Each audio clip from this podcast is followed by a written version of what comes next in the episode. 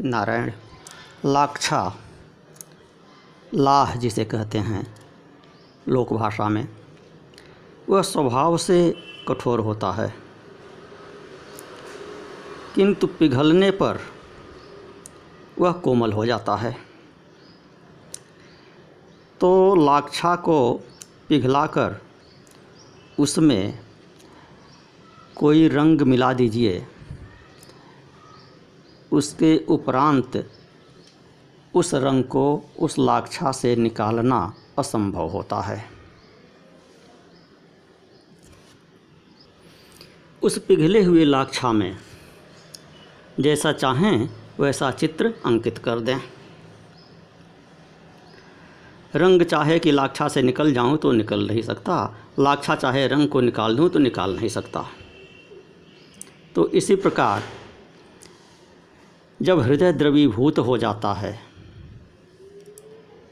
तब जो चित्र अंकित होता है इसमें भगवान का, वह दोबारा नहीं मिटता है, उसमें से निकलता नहीं। भगवान चाहें कि भक्त के हृदय से मैं निकल जाऊँ तो निकल नहीं सकते। भक्त चाहे कि मैं भगवान को हृदय से निकाल दूँ तो निकाल नहीं सकता। बीच बीच में सांसारिक विक्षेप आते जाना, यह अलग चीज़ है। विक्षेप आते जाएँगे, किंतु एक बार जब भगवान में मन रम गया तो वह रमा रहेगा मुख्य धारा भक्त की वह उसकी बनी रहेगी। उस मुख्य धारा को भगवान भी नष्ट नहीं कर सकते हैं। यही स्थिति ज्ञान की भी है। ज्ञान एक बार हो गया तो हो गया। अद्वैत बोध हो गया तो अद्वैत बोध हो गया, वो नष्ट नहीं होता है। एक ही बार ज्ञान होता है। बाद में मनोविकार आते भी रहें तो भी वो आते रहेंगे, जाते रहेंगे, लेकिन वह ज्ञान बना रहेगा और समय पर वह प्रकाशित होता रहेगा। तो भक्त और भगवान दोनों में ही यह एक विलक्षण परतंत्रता हो जाती है। दोनों एक दूसरे के अधीन हो जाते हैं। मन लाक्षा के समान कठोर भी है। जब तक यह पिघलता नहीं, तब तक भाव उत्पन्न नहीं हो सकता। मन का द्रवीभूत होना आवश्यक है। आप जा रहे हैं कहीं, रास्ते में सर्प मिल गया, उसको देखकर भयभीत हो गए, क्योंकि मन द्रवीभूत होकर सर्प की आकृति को अपने ऊपर अंकित कर लिया। भय से अंतकरण द्रवीभूत हो गया। द्रवीभूत अंतकरण में सर्प का आकार अंकित हो गया।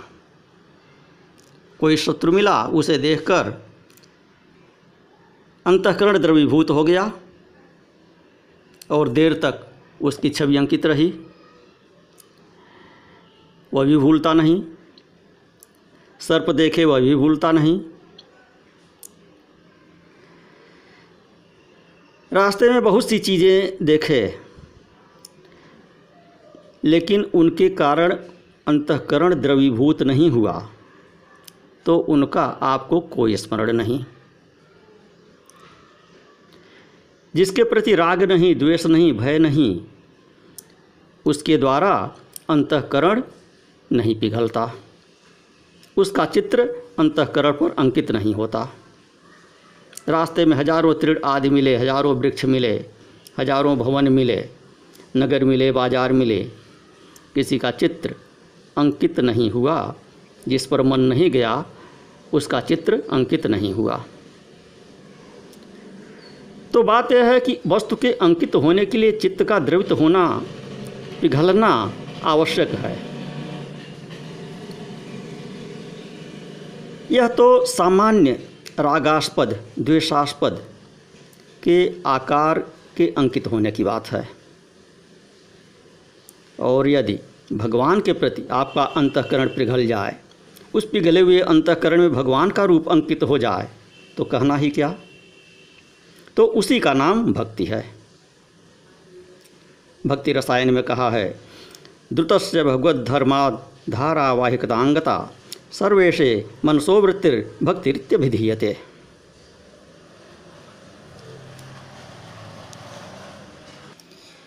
अंतकरण हमारा पिघल गया। किससे?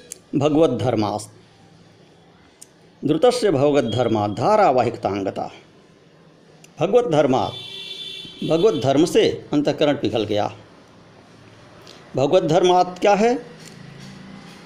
नवधा भक्ति से। श्रवण कीर्तन इत्यादि नवधा भक्ति से।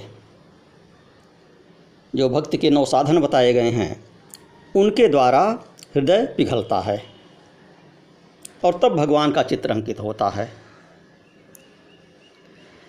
तो भगवान के मधुर मनोहर सौंदर्य इत्यादि गुण, गणों के श्रवण इत्यादि से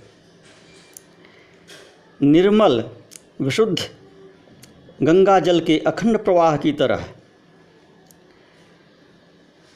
द्रुत मानस वृत्ति प्रवाहित होकर भगवान की ओर जब चल पड़ती है, उसी का नाम भक्ति है।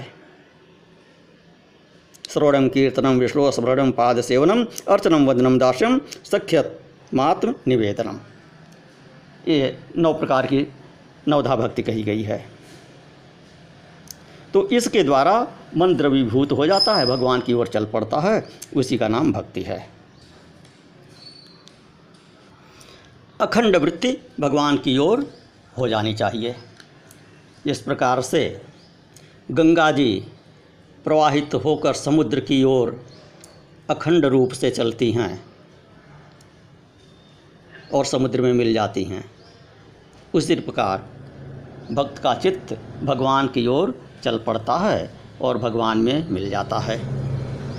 श्रीमद्भागवत में स्वयं भगवान कहते हैं मद गुण श्रुति मात्रेण मई सर्व गुहाशय मनोगतिरविच्छिन्ना यथा गंगाम भस्वम जैसे गंगा जल का निर्मल निष्कलंक प्रवाह समुद्राभिमुख अखंड गति से होता है, वैसे ही द्रवीभूत अंतकरण का जो निर्मल निष्कलंक परम पवित्र सर्वेश्वर सर्वशक्तिमान भगवान के सम्मुख अखंड प्रवाह है, वही भक्ति है। अब भक्त की शत्रुता किससे है? इच्छा से। वो चाहे लोक की इच्छा हो, चाहे मुक्त की इच्छा हो, चाहे स्वर्ग की इच्छा हो, भुक्ति और मुक्ति दोनों की स्पृहा भक्ति के लिए पिशाची कही गई हैं। भुक्ति मुक्ति स्पृहा यत यावत पिशाची हृदय वर्तते। तावत भक्ति सुखस्यात्र कथमभ्युदयो भवेत। कि जब तक भुक्ति और मुक्ति की स्पृहा है, तब तक भक्ति का सुख नहीं मिल सकता। भुक्ति अर्थात सांसारिक सुखों की इच्छा। यह जब तक है, तब तक भक्ति सुख नहीं मिल सकता। और जब मोक्ष की इच्छा हो गई, तब भी भक्ति सुख बाधित हो गई। तब भी भक्त का सुख नहीं मिलता है। इसीलिए गोस्वामी तुलसीदास जी श्री रामचरितमानस में कहते हैं सगुनो पासक मोक्ष ने ले ही तिनकह राम भगत निज दे भक्ति की कौन कहे, मोक्ष के लिए भी मोक्ष की इच्छा बाधक है। वेदांत के मत में जब तक मोक्ष की कामना है, तब तक वह जीव मोक्ष का अधिकारी नहीं है। मोक्ष की भी कामना नहीं होनी चाहिए मोक्ष के लिए। न निरोधो, न चोत्पत्तिर, न बद्धो, न साधक, न मुक्षुर न वही मुक्त इत्येषा परमार्थता। न प्रलय है, न उत्पत्ति है, न बद्ध है, न साधक है, न मुक्षु है और न मुक्त ही है। यही परमार्थता है। तो ऐसा तो वेदांत का मत है। ज्ञान के संबंध में जो लागू होता है। और भक्ति के संबंध में वह थोड़ा सा दूसरे रूप में लागू होता है कि मोक्ष की इच्छा भक्ति में बाधक है। मोक्ष और भक्ति दोनों में ही मोक्ष की इच्छा बाधक है। अंतर क्या रहा मोक्ष में भक्ति में? भक्ति में आनंद है, सुख है। भक्ति एक सुख है और मोक्ष जो है, वह सुख से परे है। सुख दुख दोनों से परे है। तो इस प्रकार से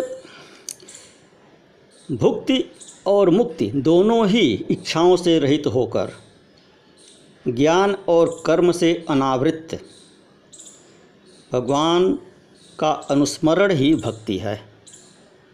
करपात्री जी महाराज कहते हैं कि ज्ञान और कर्म तो रहें, पर वैसे ही जैसे कि दाल में नमक, दाल में नमक सीमा के भीतर अच्छा ऐसे ही ज्ञान कर्म रहना चाहिए, किंतु एक सीमा के भीतर। ज्ञान का अभिमान और वैराग्य का अभिमान यह दोनों ही भक्ति में बाधक हैं। हमें वैराग्य हो गया है। भगवान से भी वैराग्य हो गया है। ये कौन सा वैराग्य हुआ? और यह कौन सा ज्ञान हुआ? और कर्म कर रहे हैं तो आपको भजन के लिए समय न रहे, पूजा के लिए समय न रहे। आप कहें, भगवान के लिए मुझे फुर्सत नहीं। तो यह कैसा कर्म हुआ।